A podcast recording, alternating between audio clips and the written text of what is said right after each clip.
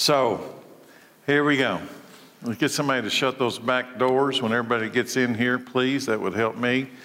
The best I can tell, the Bible reveals 35 different parables of Jesus.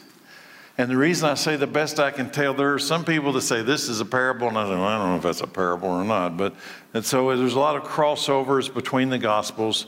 Um, a parable, let me give you the definition as we start a comparison of earthly and heavenly things. Uh, I grew up with this definition in the church an earthly story that, with a heavenly meaning, a physical story that can uh, explain heaven, or at least partly explain heaven. It is my goal to cover all 35 of these parables in this 12 week root session. I'm going to try to do it in the order in which they were recorded as much as possible that you can detect by the chronology of Scripture. Um, for example, the Gospels don't reveal any parables that we can tell, and these are rough numbers, in the first year of Jesus' ministry. But the parables increased as he began teaching more and more, he used more and more parables. Um, so I'm trying to, I went through and, and broke them down the best I could, uh, using a lot of information to try to go in order in which they might have been taught. Um, what you're going to find, did I come up with 35? There's 23 in Matthew, Mark has 10, Luke has 10. And I know there's some discussion about what's a parable and what's not a parable, but in the context that I did it, John had no parables. Uh, if you've read the Gospel of John, John's Gospel is totally different anyway. He takes a totally different direction. So I would need to cover 2.91 parables per week, and I don't know how to do 0.91. So we'll do three or four, and uh, see how we can finish it up. Uh, here's what we're doing, and this is important.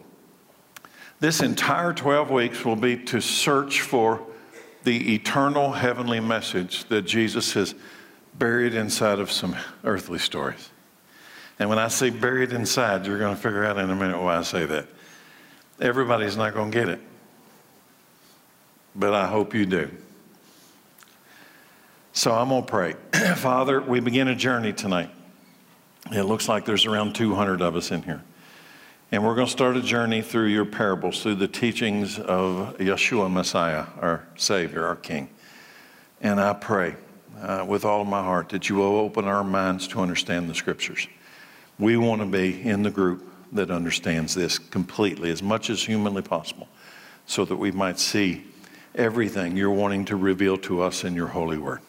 So, Lord, uh, open our eyes, our ears, our hearts as we start tonight. In Jesus' name, amen.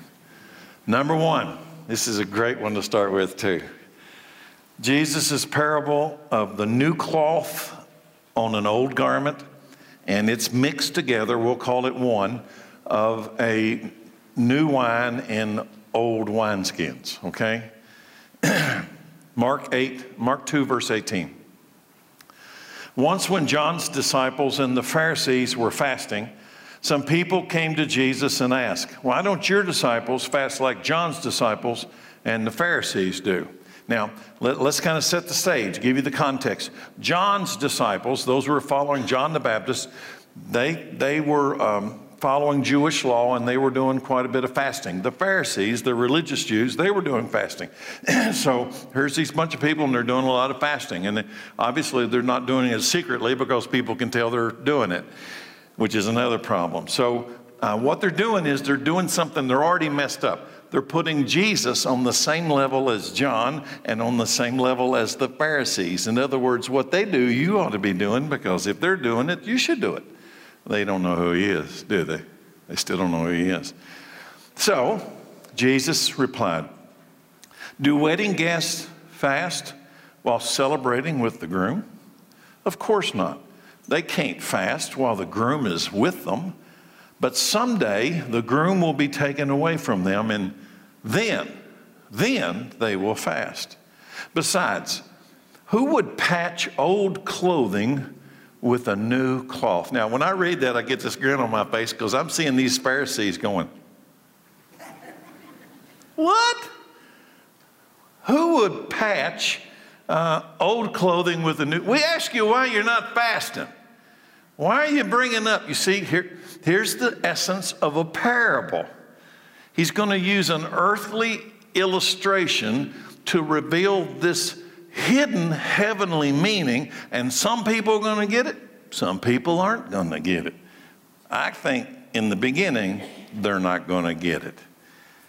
So, besides, who would patch old clothing with a new cloth? For the new patch would shrink and rip away from the old cloth, leaving an even bigger tear than before. What Jesus is telling, I give you a hint, something really new is coming. And I doubt you're going to be able to handle it. That's inside of here, okay? And no one, here comes the second example, and no one puts new wine into old wine skins, for the wine would burst the wineskins, and the wine and the skins would both be lost. New wine calls for new wineskins. He's saying it again in a different way, not a shirt with a hole. Something really new is coming. Now, the context is what? They're fasting and they're trying to push Jesus into the same level as Pharisees and John the, John the Baptist's disciples. So they really don't know who he is. First, this clears up whether or not we in the church age should be fasting. He said, But someday the groom will be taken away from them, and then they will fast. So, church, should there be times in your life, in my life, in the church's life that we fast in our effort to seek after the will of God? Absolutely yes. Absolutely yes. I don't have time to get into all that in detail, but yeah, yeah. There have been times in my life where I have fasted for quite a bit of time, and uh, that's important still today. Jesus connects this bridegroom fasting story to our first parable about cloth and wineskins. They can't fast while the groom is with them. So Jesus is already talking about the fact that I'm here, but I won't be here for long. But someday the groom will be taken away from them. So what's he revealing? You know, it won't be long, I'm going to leave here. Are they getting that? Of course, they're not going to get that. And then they will fast. What's he announcing? Something new's coming. You're probably not going to be able to handle it. And then I'm going to leave, and it'll change things when I'm gone. Jesus is revealing that something new is coming, something so big, so transformational, that the old system will not be able to handle the change. And when I say the old system, the traditional Judaism that the Pharisees, even the disciples of John the Baptist, they're probably going to struggle with this, this transformational change. The Jewish people are going to struggle with the change. The traditional Jewish systems, what started this conversation? we have rules about fasting, about eating, about not eating, about doing all kinds of things. The Jewish Listen carefully. Here's where the, the, the parable starts to unfold. The traditional Jewish system is the old cloth with a hole in it. Are you with me? It's the old cloth, and let's kind of call it a shirt to make it easier to understand. And the shirt's got a hole in it. So you would think that logically, if I got an old shirt with a hole in it, I could just put a patch on it, right? That'll take care of it. No. If you just try to place the new patch, Jesus, over the traditional way, it's going to tear apart, leaving a bigger hole than before. So Jesus is what? He's using this physical story to reveal this, this heavenly uh, reality. So there's a hole in the shirt. The shirt is the Jewish uh, law. Is it working? No, it's not working. Why? All it does is reveal their sin. It doesn't save anybody, not in itself. It just, it's not working. There's a hole in it.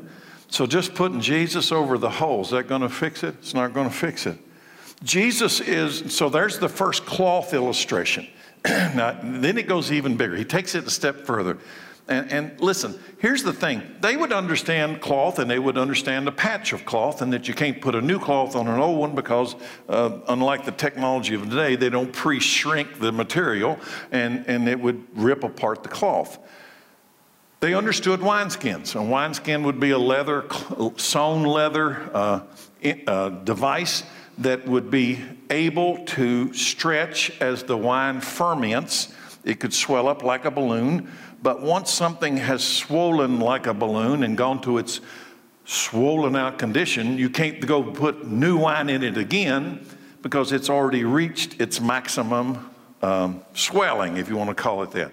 They, they understood this. His whole concept of what they're going to get is the physical side, what they're not going to get is the spiritual story. But he's going to tell them anyway. Jesus is the new wine. And you can't put new wine in an old wineskin any more than you can take a new piece of cloth and cover a hole of an old shirt. Why? It's too big. What's happening is too new, it's too transformational for that. Um, Jesus is the new wine. It won't be possible to pour him into the old wineskin, the traditional Jewish system, because it will explode the old wineskins, because it can't handle this much change. Jesus' blood. Now, now, now, it's interesting that he's using wine. Jesus' blood is what? He, he tells us later, he's the, the new covenant. He's the new covenant. The traditional Jewish system, the old cloth and the old wineskins, was the original covenant. So I've got two covenants. We've got the old covenant and we've got the new covenant. Jesus was going to replace the old covenant with a new covenant. He's not going to overlay it with a patch. He's going to do away with it and start over. Listen, this is so important if you're going to understand this first parable. A patch would be continued to use the original. Mm-mm. He's going to push it out and do it new. That's why you can't put a patch on the shirt and you can't just um, continue with the old wineskin. It's going to bust. He won't be able to handle it. Why do I say that? Okay. Let's pause in the parable. Let's go to Hebrews 8, verse 6. The Bible translates the Bible. But now, this is in the church age.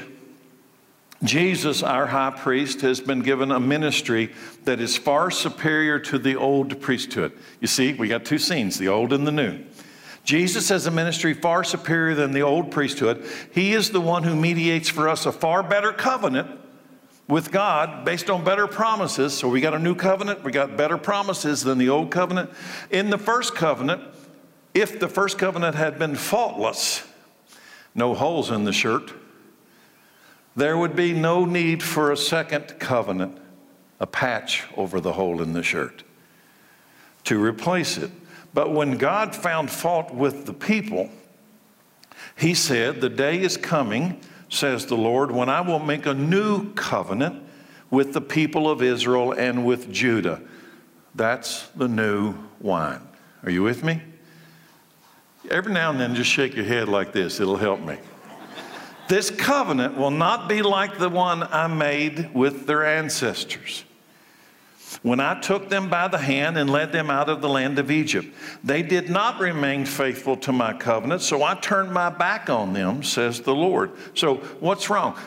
That first one's not working. It doesn't need a patch on it. It's got to be undone and redone, okay? Uh, are you with me? Verse 10. But this is the new covenant I will make with the people of Israel on that day, says the Lord. I will put my laws in their minds. Something in the past was on the outside. What's going to happen in the future will be on the inside. It won't be a patch on the shirt, it'll be something on the inside. Listen, the new covenant I will make with my people on that day, says the Lord. I will put my laws in their minds. I will write them on their hearts. It will be, I will be their God, and they will be my people. And they will not need to teach their neighbors, nor will they need to teach their relatives, saying, You should know the Lord. For everyone from the least to the greatest will know me already.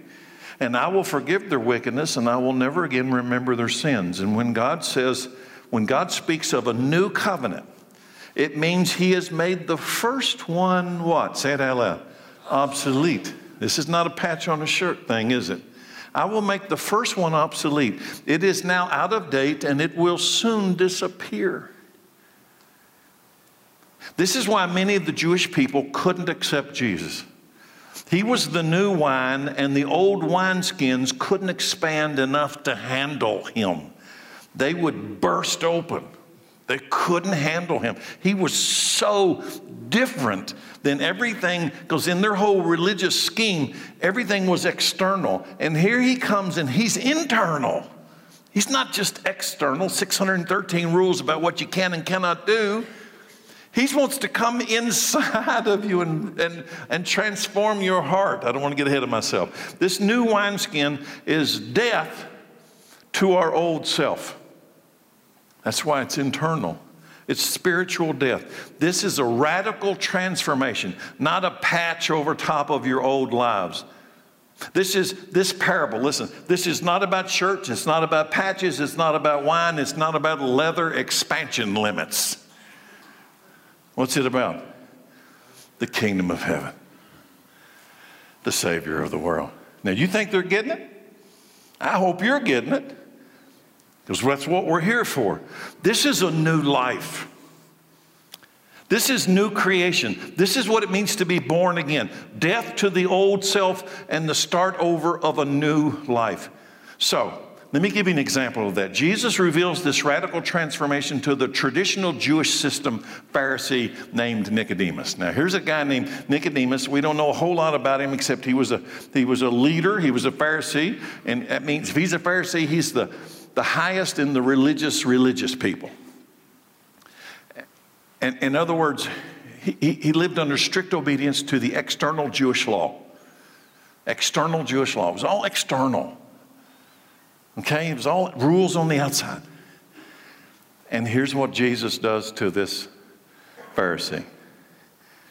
There was a man named Nicodemus, a Jewish religious leader who was a Pharisee. After dark one evening, he came to speak with Jesus. Rabbi, he said, We all know that God has sent you to teach us. Your miraculous signs are evidence that God is with you. So something's got Nicodemus' attention, right? We all know God's with you. And Jesus replied, I tell you the truth, unless you are born again. Uh, I laugh because you think you're going to see it's a he, he's, he still can't get it. It's the old patch on the shirt, new wineskin thing. It's, he can't see this, not yet, not yet. I tell you the truth, Nicodemus, unless you are born again, you cannot see the kingdom of God. What do you mean? exclaimed Nicodemus. How can an old man go back into his mother's womb and be born again? He's only what? He's thinking of this, he can only see the physical side. And Jesus replied, I assure you, no one can enter the kingdom of God without being born of the water and born of spirit. Humans can reproduce only human life, but the Holy Spirit, okay, here we go. He has just introduced the inside. Humans can only reproduce humans, and humans deal with the outside. You can't fix your own heart. You can't change the inside of you because the inside of you is you. You can't fix the inside of you because it'd be you fixing you, and if you could fix you, we wouldn't need a Savior. But the Holy Spirit gives birth to this new life, spiritual life. So, to Nicodemus, he says, Don't be surprised when I say, You got to be born again. So let's put that word. You've got to have something happen in your life that radically transforms you from the inside out, not from the outside in. And then he does this. I'm always, I love this verse. The wind blows. So if Nicodemus wasn't already dizzy, he's going to be now. Jesus says, and the wind blows wherever it wants, just as you can hear the wind, but you can't tell where it comes from or where it's going. So you can't explain how people are born of the Spirit. You can't explain it. Well, that's why they're struggling with it. Verse 9 How are these things possible? Nicodemus asked. Jesus replied, you are a respected Jewish teacher, and you don't understand these things? I assure you, we tell you what we know and have seen, and yet you won't believe our testimony. But if you don't believe me when I tell you about earthly things, you see the essence of a parable? If you don't believe me when I tell you about earthly things, how can you possibly believe if I tell you about heavenly things?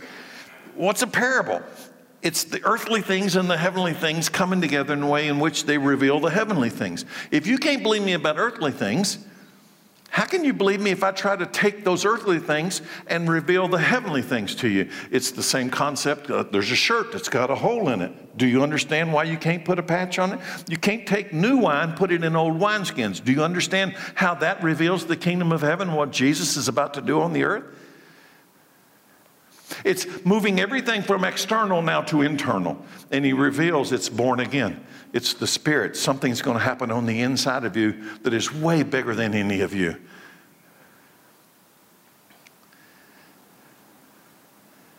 Verse 13. And then he says, No one has ever gone to heaven and returned. To which Nicodemus would have probably said, hmm, Okay. But the Son of Man has come down from heaven. And as Moses lifted up the bronze snake on a pole in the wilderness, so the Son of Man must be lifted up so that everyone who believes in him will have eternal life. Now, you know Nicodemus isn't getting it there, and neither was, I'm sure, anybody else at this stage. but when you look back, man, all these pieces are when the Son of Man is lifted up.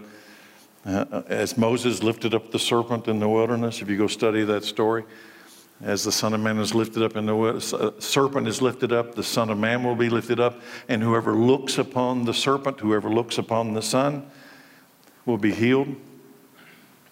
And then you see, um, so that everyone who believes in him will have eternal life. And then everybody knows 16. For God loved the world so much that he gave his one and only Son, so that everyone who believes in him will not perish but have eternal life. And God sent his Son into the world not to judge the world, but to save the world through him. How? Because when Jesus came and died on the cross, he was lifted up. And when he was lifted up, he opened a doorway, the only doorway ever opened on earth for you and I to be born and start over, to be born again. Why? Jesus told his disciples, It's very good for you that I leave. Because when I leave, the Holy Spirit will come. And when the Holy Spirit comes, He's not going to come and live on the outside. While Jesus was here, He was external. He was on the outside. He was a man on the outside. But when he came back in the form of the Spirit on the, on the day of Pentecost, he's not coming on the outside, is he? Where's he coming? He came inside of people and they started talking other languages and they started doing things that no human being could do because on that day everything started new. These people started new lives. Let me give you a physical example today. I've studied a whole lot about growing churches or, or starting churches. You know it's easier to start a new church than to reform a dead traditional church? Why? Let me say it again. You know it's easier to start a new church than to transform an old traditional church. Why? You cannot put new wine in old wineskins. Has anything really changed? And I say a dead traditional church, a church that's just doing what the Pharisees were doing. Everything is external, refusing to allow the Holy Spirit to transform you from the inside and bear fruit for the kingdom. That's not a dead church, that's an alive church. But America is filled with dead traditional churches that just keep doing the same thing over and over and over and over again, expecting somehow or another to produce fruit when they've never produced fruit. You know why? Because they've never been born again it would be a lot easier to just go start a new church than to go into that setting and reform that church. Why? The same problem with the Jews. They were so stuck in their own traditions and their external repetitions that if you pour, if you tried to put the new wine in their old wineskin, somebody's going to bust. They're going to bust you. It won't work. Okay. These other two are easier to explain. I'm happy about that. Parable number two the divided kingdom. This parable of Jesus reveals the spirit war in heaven. I hope you've been coming to church here long enough that you understand that. Jesus is going to explain there's a spirit war that's living itself, playing itself out on the earth. So there's a physical reality that explains the spiritual reality.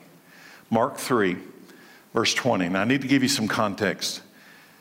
If you read the context right before verse 20, Jesus has been publicly casting out demons. He has been publicly, and people, all kinds of people are watching him. Believers, unbelievers, they're watching him walk up to a person and say, Unclean spirit, get out. And they go shrieking out of him. So there's physical evidence of a spirit realm inside of a physical person. So you've got spirit and physical. Spirits are jumping out of physical people. Okay, there's your background. One time, Jesus entered a house, and the crowds began to gather again. Soon, he and his disciples couldn't find time to eat. When his family, now this is Jesus' brothers, I don't think it includes his mother, not in the context of what's about to be said. But the Bible says clearly that until the end, uh, until the death, burial, resurrection, you know, Jesus' brothers didn't believe in him? Do you know that? I remember saying that in church years ago. Some guy called me down and said, Where'd you get that? Was it the Bible? You ought to read that. When his family heard what was happening, what's happening? He's, he's casting out these demons, okay? When his family heard what was happening, they tried to take him away. I want you to picture Jesus' brothers, and they're, they're well, let me just say, he's out of his mind. That's what it says. They tried to take him away. He's out of his mind, they said. But the teachers of the religious law who had arrived from Jerusalem said, He's possessed by Satan, the prince of demons. That's where he gets the power to cast out demons. So let, us let's, let's set the stage. So we got Jesus' family members. They think he's crazy. He's out of his mind. Let's get him out of here. You got the religious folks and say, no, he's not crazy. He's possessed with demons. And Jesus standing in the middle going, why did I come down here for these people? Verse 23, here comes the parable. Jesus called them over and responded with an illustration. Here's the parable. How can Satan cast out Satan? I love this part. How can Satan cast out Satan? He asked. A kingdom divided by civil war will collapse. Similarly, a family splintered by feuding will fall apart. And if Satan is divided and fights against himself, how can he stand? He would never survive. And let me illustrate it further so we're getting like an extra parable here. Who is powerful enough to enter a house of a strong man like Satan? And plunder his goods. Y'all see this, the heavenly and the physical? You see the earthly and the, the heavenly? You got Satan who you can't see him, right? He's a spirit being. But you got houses and you got people. So we'd see houses and people. You see what Jesus is doing? He's drawing the spiritual and the physical together to try to show something here. But not everybody's going to get it. Who is powerful enough to enter the house of a strong man like Satan and plunder his goods? Only someone stronger. Someone who could tie him, tie Satan up, and plunder Satan's house. I tell you the truth all sin and blasphemy can be forgiven. But anyone who blasphemes the Holy Spirit will never be forgiven this is a sin with eternal consequences. He told them this because they were saying, why does he say, what's the, what? Why does he bring up the, the blasphemy of the Holy Spirit in the midst of plundering Satan? He told them this because they said he's possessed with an evil spirit. Now, I need to get this first point across. I have always read this statement of Jesus and wondered if he's like got this big smile on his face when he says it. Because he says, How can Satan cast out Satan? So I want you to get a visual picture here, and let's put you in it. How do you throw yourself out of a room? That's why I think it's funny. because they're accusing him of throwing, of using the power of Satan to cast out the power of Satan. It'd be like me pitching myself through this back curtain. It's not possible for you to throw yourself out. You can't do it. You can walk out, but you can't throw yourself out. You see, that's, that's why Jesus is using that as an example. Jesus uses this statement as an illustration, as a parable, a parable. How would you cast out yourself?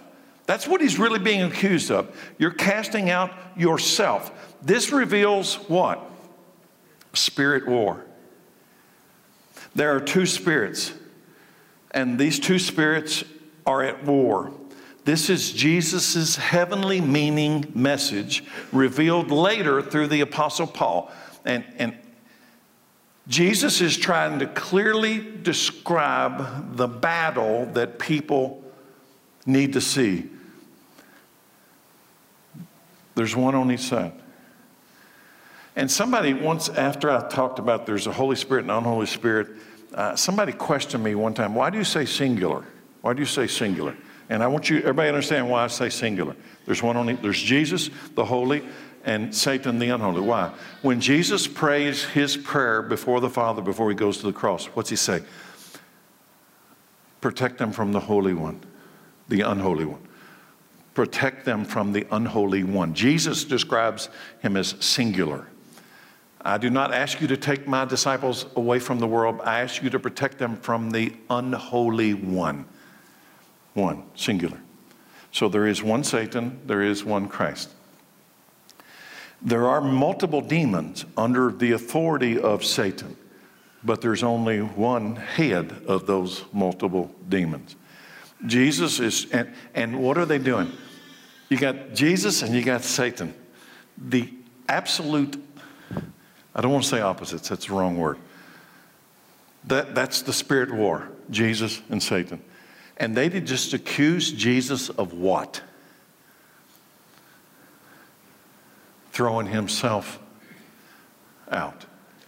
They accused him of being Satan. He's casting out demons. So the, the Pharisees are acknowledging the demonic realm, but they're putting Jesus in the demonic realm, missing the entire spirit battle altogether. So the Apostle Paul tries to draw the same distinction. You and I, as a church, will never be successful in the church until you understand that you're in a war until you understand that there's a spirit war. Here we go. A final word, Ephesians 6. Be strong in the Lord and in his mighty power. Put on all of God's armor so that you'll be able to stand firm against the strategies of whom? Uh, the devil. He's in charge. For we're not fighting against flesh and blood enemies. That means the battle, as much as it looks like it, is not with somebody down the road from you or your boss or your spouse or your you know, another nation that is coming at us with, with tanks. That's not the ultimate battle. That's not where it originates from. It's not flesh and blood. Our battle's not with flesh and blood enemies, but against evil rulers, listen carefully, authorities in an unseen world. How do you fight somebody you can't see? Evil authorities in the unseen world, against mighty powers in the dark world, against evil spirits in heavenly places. Therefore, put on every piece of God's armor so you'll be able to resist the enemy in the time of, the, of evil. And then after the battle, you'll be standing firm after the battle. Listen, my, my greatest desire for the church is after the battle, we're still standing. We put on the whole armor of God, understanding that you and I are in a war, and people are going to die in this war, and people are going to be lost in the battle. But he says this then after the battle, you'll still be standing. Stand your ground, putting on the belt of truth and the body armor of God's righteousness. For shoes, put on the peace that comes from the good news so that you'll be fully prepared. In addition to all these things, hold up the shield of faith to stop the fiery arrows of the devil. Put on salvation as your helmet. Take the sword of the Spirit, which is what? The Word of God. Here it is. I got my sword. You got your sword? Jesus then adds a second illustration. So I'm trying to connect these, the parable to the teachings of the Apostle Paul. Then Jesus adds his second illustration. He says, Let me illustrate this further. Who is powerful enough to enter the house of a strong man like Satan and plunder his goods? Only someone even stronger, someone who could tie him up and then plunder his house. So, who is strong enough to bind up Satan? You can't see him the Pharisees would admit you can't see him. So how in the world you, could anybody bind up a spirit power that you cannot see? How? How can you plunder his goods? Jesus is asking a real question, not a rhetorical question.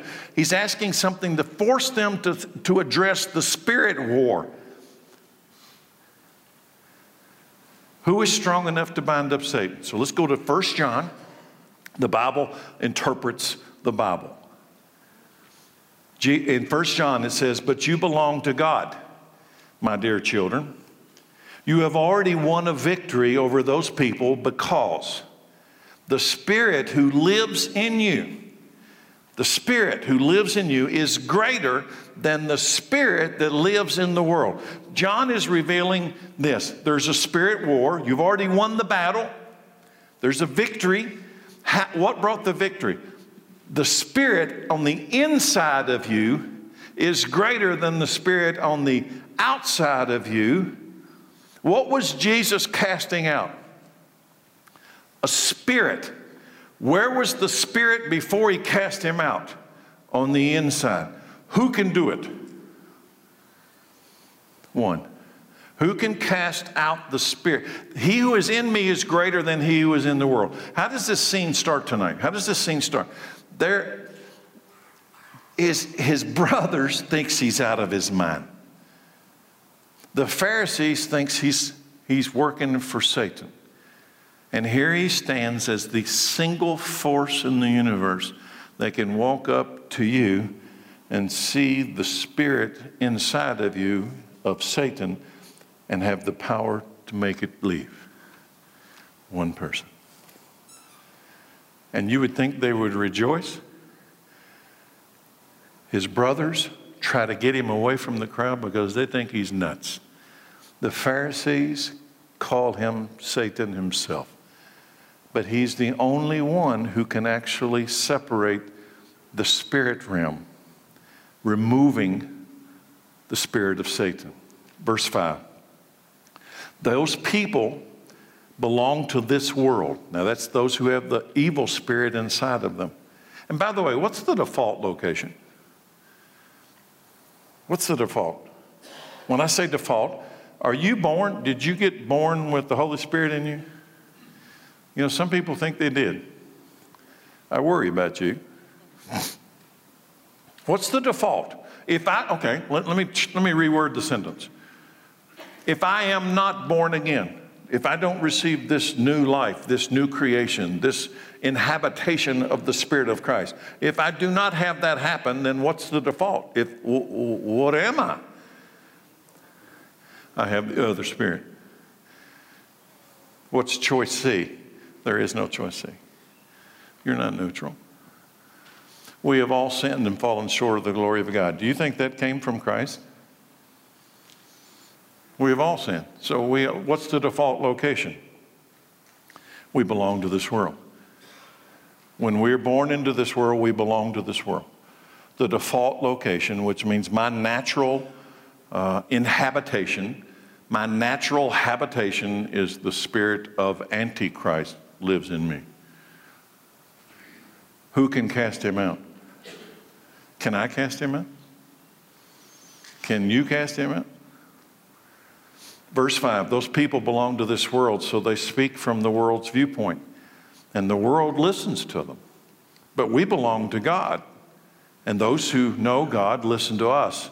If they do not belong to God, they do not listen to God.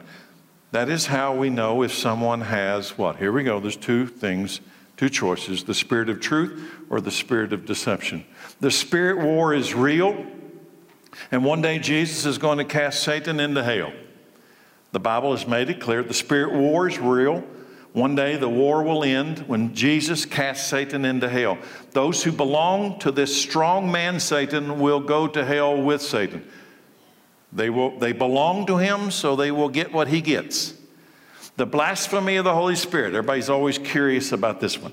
The blasphemy of the Holy Spirit comment at the end of this parable is what happens when a person rejects the spirit power of Jesus inside of them, the only power to overcome Satan. For that, there is no forgiveness. Let me say it again. There is a time in our lives in which the Spirit will call us. If you reject, that Spirit is calling you for a single purpose. That Spirit of Christ is calling you. And in that moment, He is offering you the supernatural power to cast out the demon, the spirit of Satan that is residing in your life, which is why you are lost. And that is your default location. And when He calls you, the rejection of the Holy Spirit is the denial of the person of Christ Himself. And for that, there will be no forgiveness. So let me give you an example. Let's say that in your life you heard a sermon, you heard a preacher, the Holy Spirit came, he, he, he, he quickened your heart, and you knew, but you walked out because you just said, I can't, I can't do it, I can't do it, I can't do it. And you die in a car wreck and you, you stand before God what could possibly be your forgiveness? What, what, for that, there is no forgiveness. What? Because the forgiveness is the blood of Christ that you just said no to. It, there is no other forgiveness. There is no, that is the blasphemy of the Holy Spirit. The blasphemy of the Holy Spirit is to reject the person of Christ that the Holy Spirit is revealing to you. It is to deny him and who he is.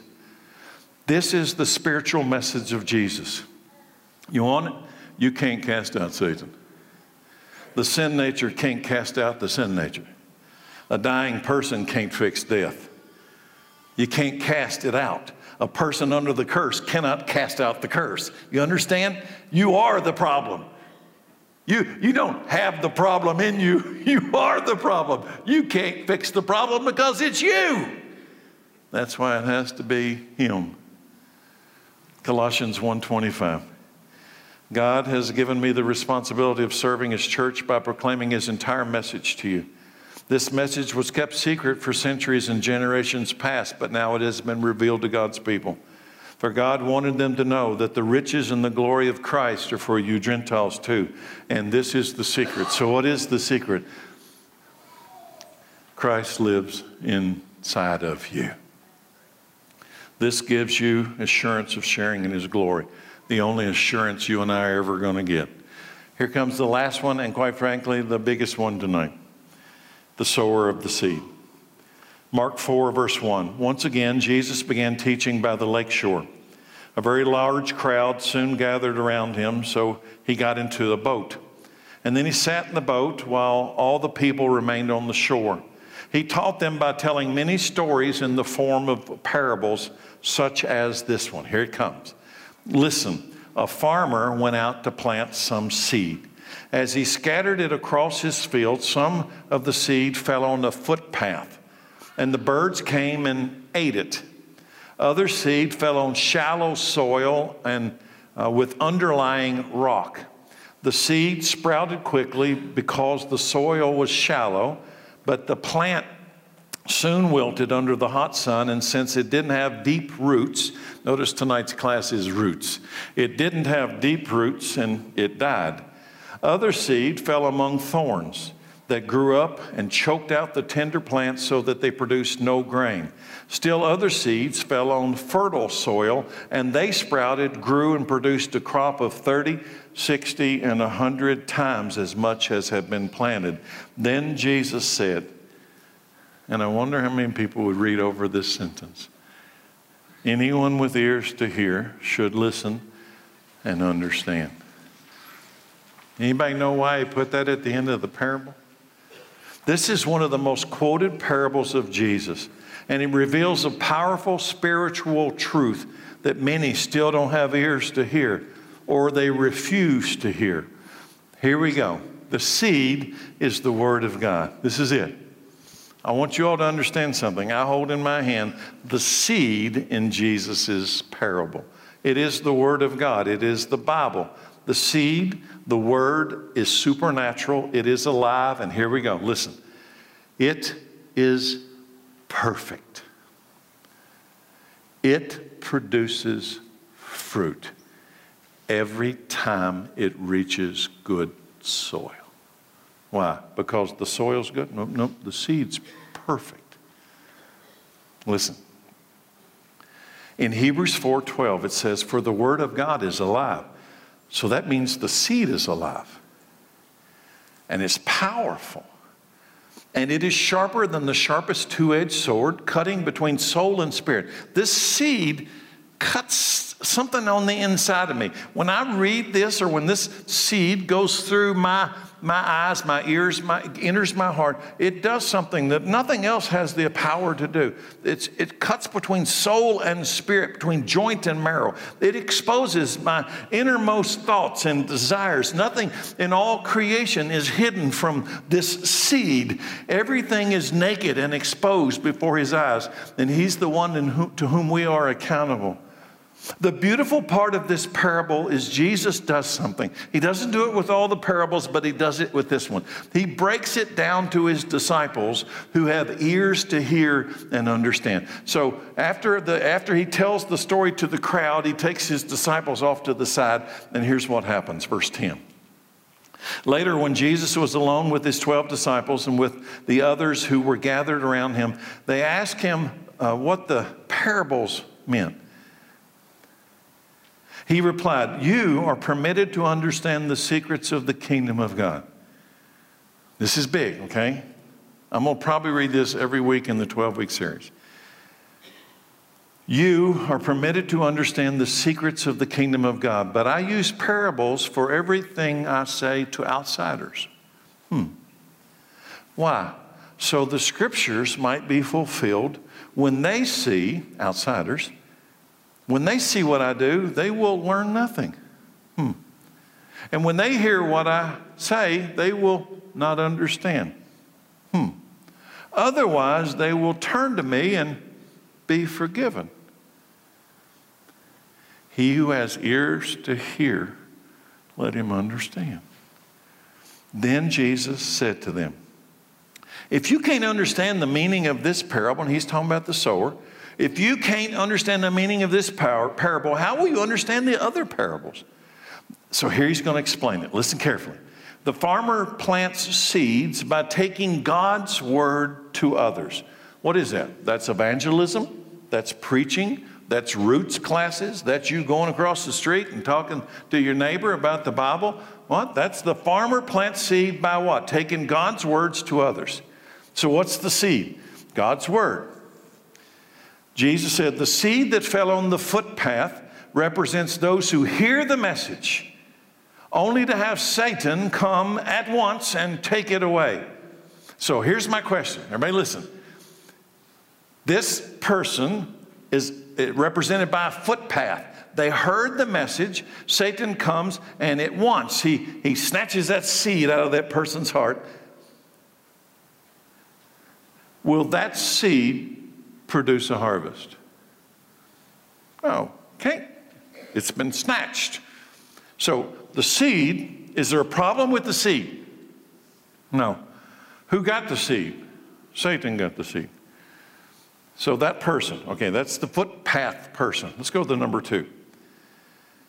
The seed on the rocky soil represents those who hear the message and immediately receive it with joy. Hey, hey, this is an awesome sermon, preacher, right? Immediately with joy. But since they don't have deep roots, and you're in a roots class, and since they don't have deep roots, they don't last long. They fall away. So if you're in the room today and you don't even think that happens, you need to shut out this part. They fall away as soon as they have problems or are persecuted for believing God's word. So here's my second question this rocky soil second person, do they produce fruit? Does this seed produce a harvest for the sower? Does it? No. Why? They didn't last long enough. They didn't last long enough for the seed to produce a harvest. This seed is lost. Is there a problem with the seed? No. Seed's perfect. Number three, verse 18. The seed that fell among the thorns represents others who hear God's word, but all too quickly the message is crowded out by the worries of this life, the lure of wealth, and the desire for other things, so no fruit is produced. They've been deceived, distracted, dissuaded, discouraged, and disheartened. Is there any fruit? No fruit is produced. So we got three different seeds thrown in three different locations, and we got zero fruit, right? Right? Is this complicated? If you, Jesus says, if you can't understand this parable, how are you going to understand any parable? That's his words, not mine. Do you get it? Is there any fruit? No, no, no. 20. And the seed that fell on good soil represents those who hear and accept God's word. What, what's the key of all of these? The seed. Well, what is the seed? This. He, they hear and accept God's word and they produce a harvest of 30, 60, and 100 times as much as has been planted. Now, now, first, before I ask the real big question, why does the farmer sow seeds? This is really big. So, why, why in this parable, why does the farmer sow seeds? He's wanting to harvest. The only reason he's sowing seeds is he's wanting to harvest, right? Are we struggling with that? Anybody struggle with that? Nah, I just think he's just, he, it's exercise. It's not exercise. He wants a harvest. That's why he's sowing seeds. So here's my question for everybody here tonight. Here's my question for those who have ears to hear. There are four types of people in Jesus' parable. Are all four of them saved?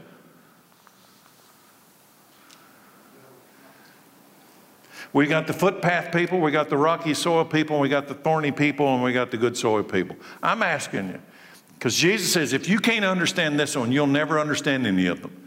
Are all of these, are they saved? Are four? Because you know what? Every one of them. The first one may be marginal, because the first one, you know, Satan snatched it pretty quick. I don't know what the seed did in that person. But the second one and the third one both received the seed with joy. They received it. Something happened. Are they saved? Somebody say, well. That's, that's what you think about this? No, they're not saved. They are lost.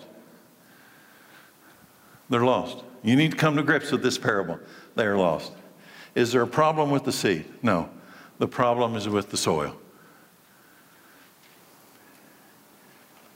Did some of those four have salvation and lose it?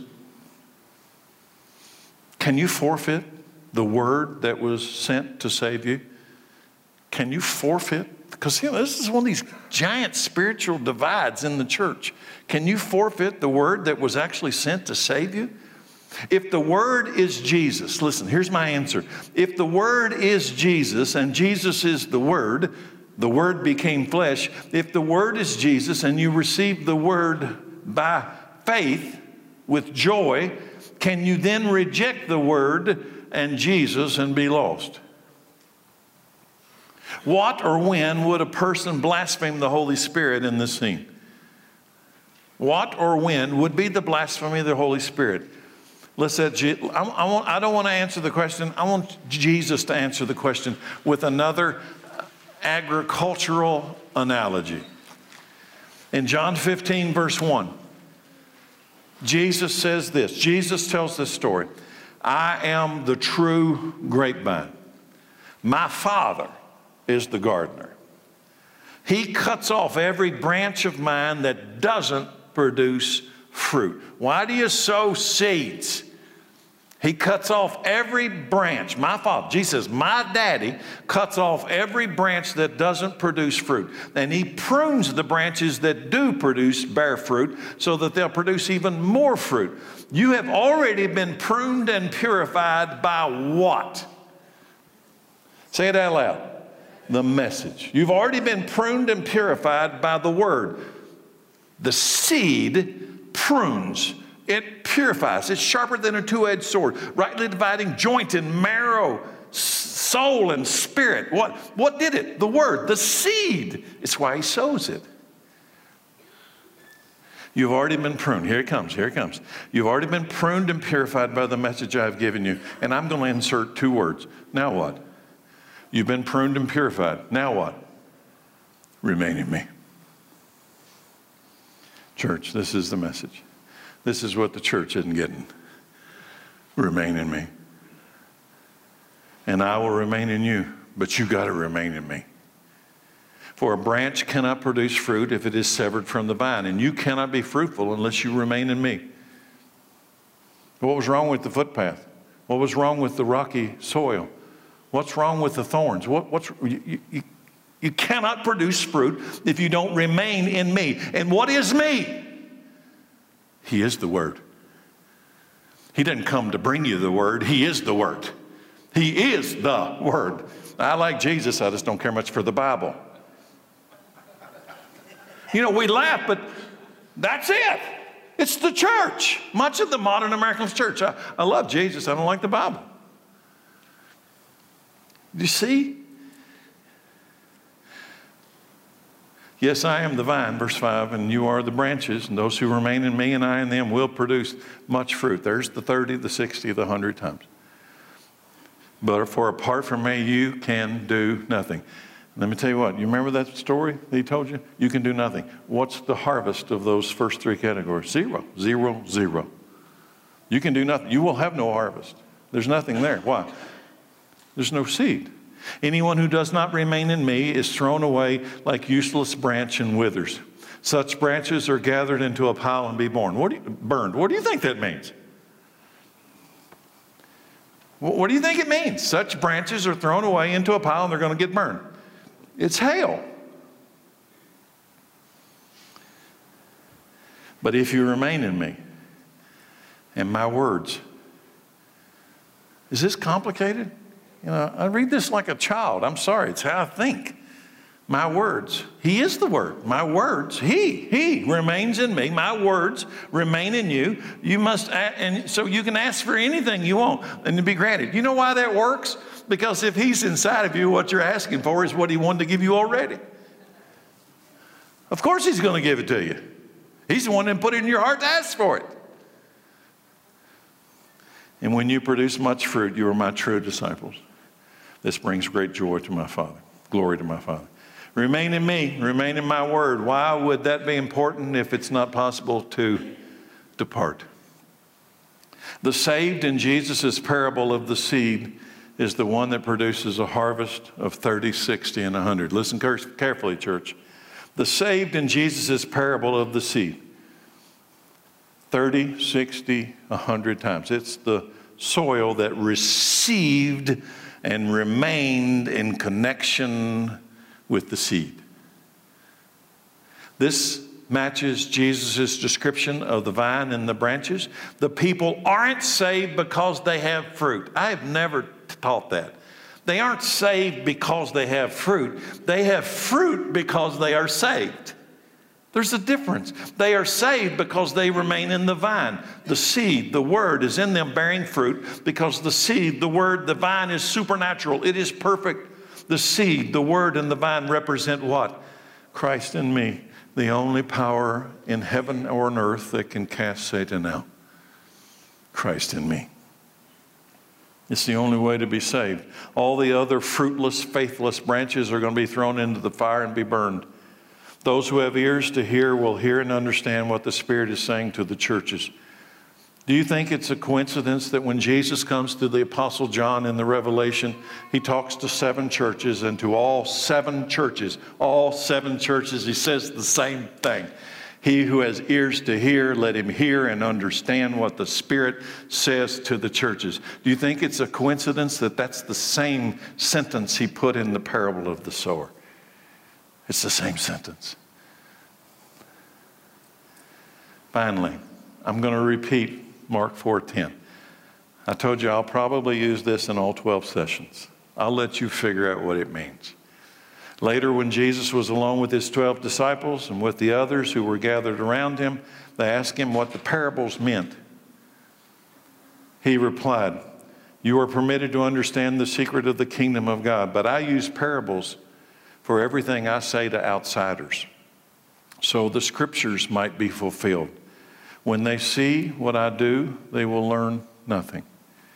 When they hear what I say, they will not understand. Otherwise, they would turn to me and be forgiven. And then Jesus said to them, If you can't understand the meaning of this parable, and it's a sower, how will you understand all the other parables? The farmer plants seeds by taking God's word to others. You see how important it is to have ears to hear and understand? There you go. There's three down, 32 to go. And I'm going to say this I wonder how many of you will be with me when I finish 12 weeks. You know how it usually works? I'm not scolding you, I love you. You know how it usually works? I've been doing this a long time now. I'll start with about 200 and I'll finish with about 120. Why?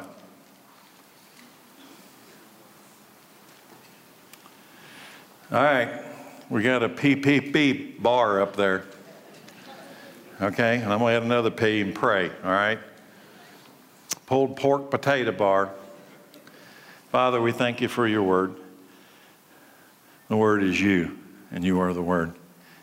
And unless you come in, no one's going to cast out this strong man named Satan. And we will die in our sins, and we'll be the the branches that are gathered up and thrown into the fire. But you have done something marvelous. The Word became flesh and dwelt among us, and we've seen His glory the glory of the one and only who came from the Father, full of grace and truth. And you came down here to sow some seeds, to find some hearts that would receive by faith this marvelous seed, which is you in us. And when you come in us, Satan has to leave. So, Father, I pray that you'd give us ears to hear and understand what the Spirit says to the church. I pray your blessing upon the fellowship tonight, the meal, our time together, your church, your bride. Make us ready. In Jesus' name, amen. Thank you.